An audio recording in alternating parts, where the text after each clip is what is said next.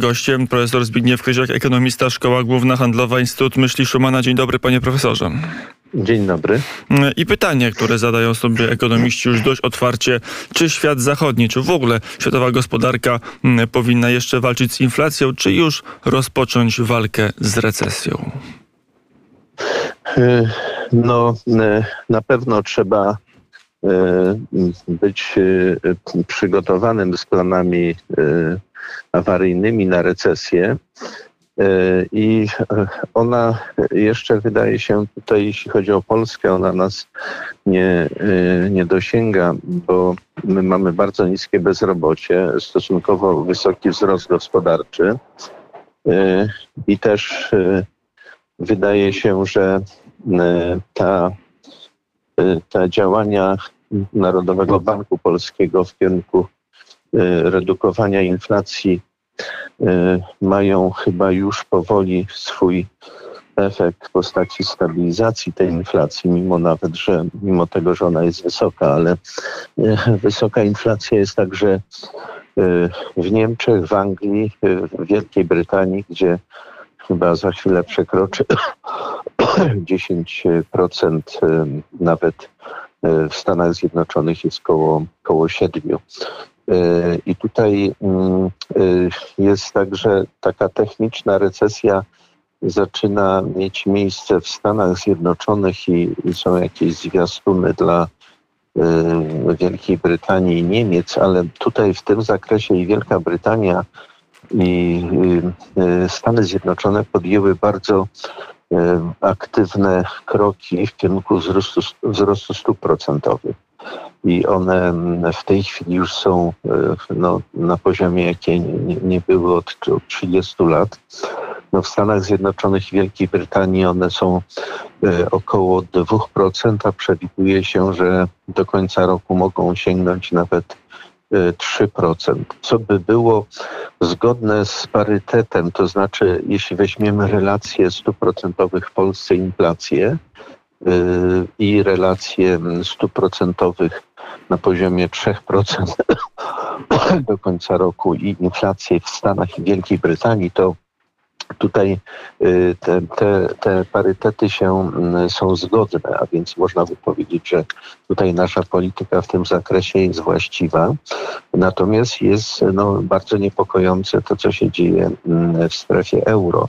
Otóż Europejski Bank Centralny działa, e, wydaje się, dość nieprofesjonalnie bo te stopy y, cały czas są blisko zera. Co prawda Ostatnio podniesiono je o 0,5 punkta procentowego.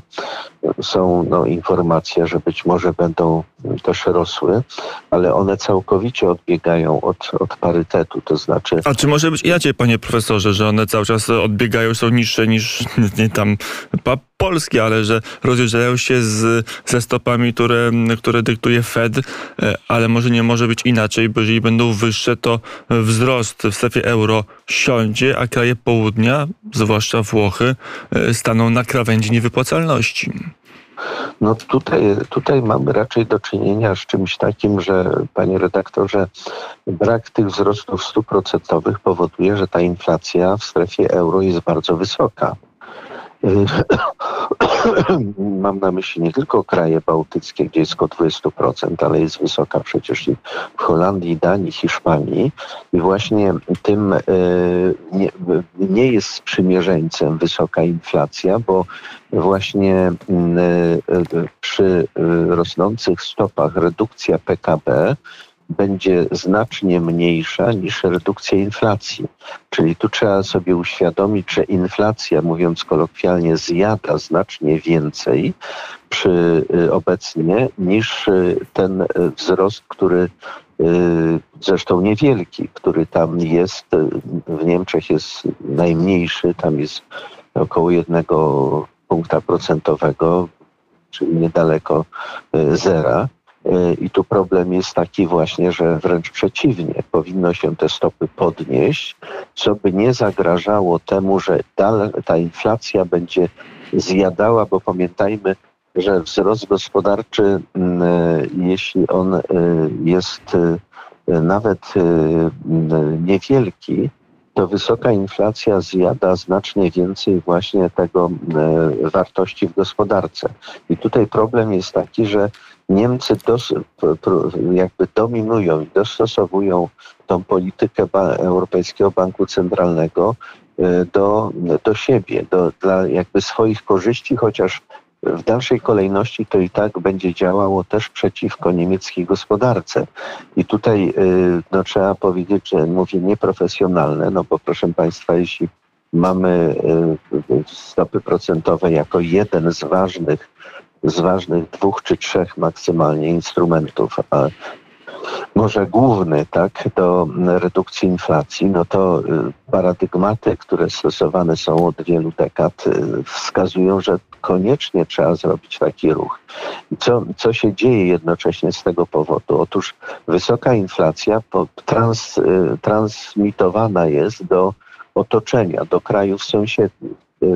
Również do Polski, do e, strefy e, Trójmorza, dlatego że ta inflacja tam powoduje wysokie ceny e, produktów, czy też wkładu do produkcji, którą używamy w Polsce, czy też właśnie, czy krótko mówiąc, produktów importowanych, nie tylko konsumpcyjnych, ale właśnie tych składników produkcji, a zatem nasza produkcja jest droższa, producenci muszą podnosić ceny, żeby funkcjonować na minimalnych marżach, no bo nie mają wyjścia i taką, tak, taki charakter ma e, obecna inflacja właśnie w Polsce, że e, kosztowa, czyli koszty produkcji rosną.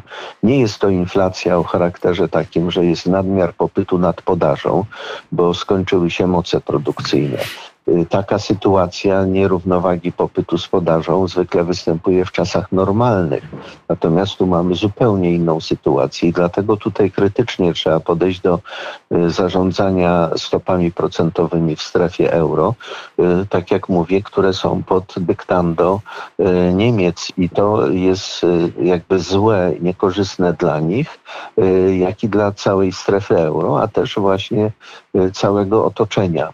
I tutaj no, posiłkując się przecież na działaniach Fedu i e, właśnie Rady Polityki Pieniężnej Wielkiej Brytanii, tak?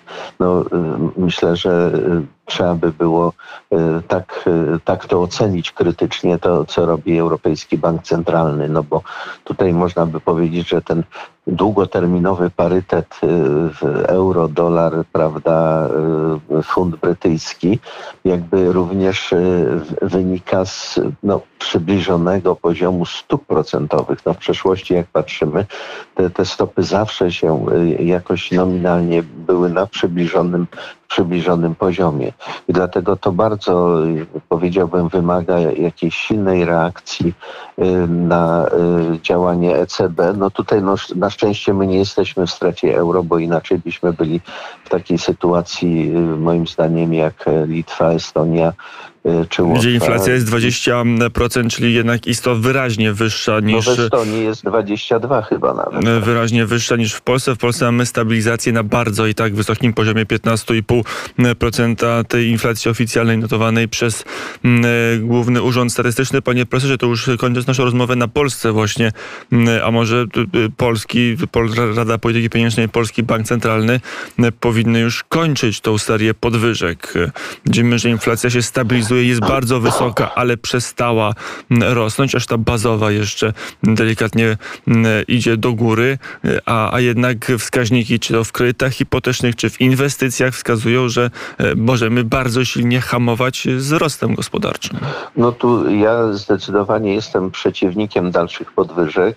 No też byłem przeciwnikiem tej ostatniej podwyżki, yy, dlatego że kiedy mówiliśmy, że yy, poziom stóp na, pomiędzy 4 a 5 punkty procentowe. To jeszcze nie zagraża e, naszemu e, wzrostowi PKB, e, a już teraz przekroczyliśmy ten poziom, to tutaj już jesteśmy na granicy takiej niebezpiecznej, powiedziałbym. Dalsze podnoszenie będzie, byłoby, nie, nie działałoby właśnie w kierunku oczekiwanym, czyli zmniejszenia inflacji, a to też tylko dlatego, bo że ta inflacja y, y, jest skutkiem właśnie otoczenia wynikającego z tych czynników poza Polską. I myślę, że trochę nie zgadzam się z takim tu interpretowaniem, czy jakby myśleniem, że inflacja bazowa y, jest wysoka, no to, to, to, to znaczy, że tutaj trzeba podnosić stopy. To, to nie jest dobry miernik i wskaźnik. On jest dobry w czasach normalnych. Tutaj mamy do czynienia z zawodnością tego wskaźnika, bo na, on jest, nakłada, nakłada się na niego również ten czynnik zewnętrzny i to w sposób istotny. I tutaj w modelach, w mojej opinii oczywiście przy całym szacunku do wszystkich, którzy modelują, prawda, te modele y, są dobre na czasy normalne. Proszę Państwa, jak w kryzys, kryzys 2008 był, to wszystkie modele w takich gwałtownych, skokowych Y, zmianach czynników w ekonomii czy na rynkach finansowych po prostu zawodzą i wtedy też zawiodły i między innymi zawiodły te modele szacujące wymagania kapitałowe banków, y, bo były dostosowane do czasów normalnych. No i banki padały, mówiąc kolokwialnie, nie dlatego, że nie były w stanie załatwić kapitału, tylko w świecie, mówię, to, to była cała masa kilkadziesiąt y, banków, czy kilkaset nawet padło małych, dużych, y, z tego powodu, że trzeba, że jest potrzebny czas na zaaranżowanie kapitału. Kiedy bankrutuje instytucja y, finansowa, to potrzebuje przynajmniej 6-9 miesięcy, żeby ten kapitał zgromadzić. I, I właśnie tutaj trzeba bardzo, no powiedziałbym, z dystansem podejść do tych modeli, bo one funkcjonują w czasach normalnych, a w dodatku, kiedy mówimy że inflacja, jak słyszymy przy prezentacji różnych opinii, y, że inflacja będzie w przedziale od 12 do 16% z prawdopodobieństwem 50%, no to proszę Państwa, to mniej więcej tak jak Górala się pyta. Przepraszam, ja nie chcę tutaj robić z tego y, jakiegoś y, nie, nie, niepoważnej wypowiedzi, no ale jak Górala się pyta, czy hawrań widać, to yy, znaczy nie, on mówi, czy będzie lało, pyta się Górala. Tak, to on mówi, że jak hawrań widać, to będzie lało, jak nie widać, to już leje. Czyli to z prawdopodobieństwem 50%. Ja trochę tak żartobliwie to robię, ale proszę Państwa, naprawdę modele, w których mówimy, że coś będzie z prawdopodobieństwem prawdopodobieństwem 50%, no, wymagają pewnego dystansu.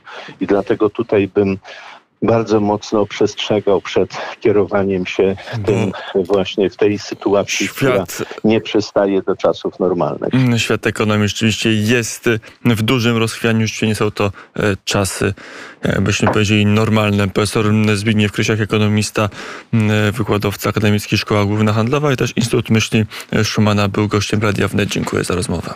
Dziękuję bardzo.